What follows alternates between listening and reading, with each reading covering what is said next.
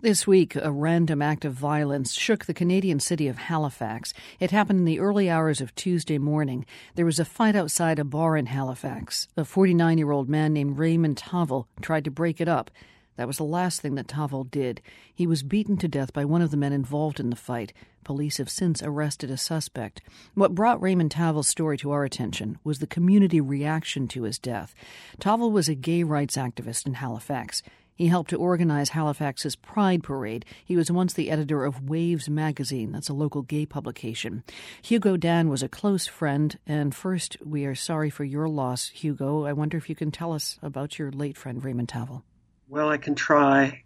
Um, he was extraordinarily positive and upbeat. He always tried to take any negative comment and turn it around into a positive opportunity. He was just unfailingly kind. Maybe tell us a little bit more about how you know him. I had gone to university in Halifax, but then I moved to Toronto and based myself there for 30 years. So I came back in 2004 and I wanted to uh, reintegrate myself into the queer community. And so I saw they were having an open Pride committee meeting. And at that time, Halifax Pride was a very, very small affair. And so they used to have meetings at a coffee shop. Anybody could just drop in. So I dropped in and they were all very busy and they said, Oh, are you here for Pride? And I said, Yes. And then they would all go back to doing what they were talking about.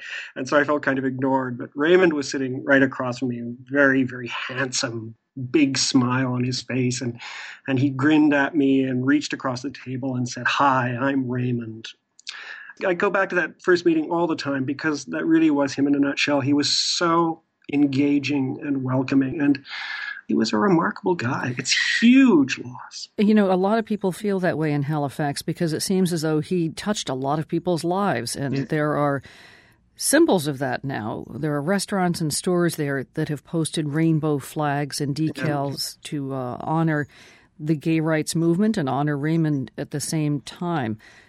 Does this surprise you? It doesn't surprise me. The neighborhood where this happened is at the north end of Halifax. It's a remarkable neighborhood. It's very vital. And uh, there's also a lot of social service agencies on there. One of those agencies, the North End Health Clinic, the executive director called up a local queer friendly bookstore that sells rainbow memorabilia and bought out their whole stock of rainbow flags and made sure that every business on Gottingen Street that wanted one would have one. And then people took that further and started a Facebook group, getting people to put rainbow flags in their windows. And, and now you see them popping up all across the city. And, Including on the uh, Halifax Regional Police website. It should not go unnoticed that the man who is being held right now, uh, Andre Denny, in the death of Raymond Taavel, is a man who has been institutionalized for a long period of time there is a certain amount of compassion for this man. Tell us about that. He apparently has been diagnosed with paranoid schizophrenia, a pretty severe mental illness. Initially, there's a lot of anger, right, when this happens. And of course, one thinks of homophobia. Now, you can't, if somebody is that wounded in their mind, you know, and if they're influenced by homophobia, it's not really their fault. So, what do you hope uh, will be your friend's legacy? When you have a guy who did so much to make our city, our neighborhood, our our country a better place to live, then you have to kind of try, want to carry that on. You want to make sure that his work doesn't stop just because he's no longer here to, to move it forward.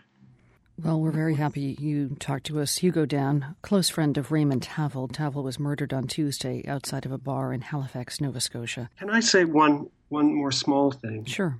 It's wonderful to have this opportunity to talk about his life and, and to share it.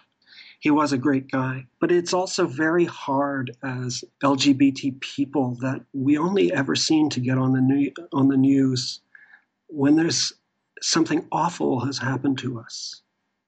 And we're in our communities 365 days a year. It'd be great to tell positive stories about people like Raymond when they're still with us. We're glad that you told us even now. Um, and thank you for saying that. Thank you for adding that on to Hugo Dann. Thank you. Thanks.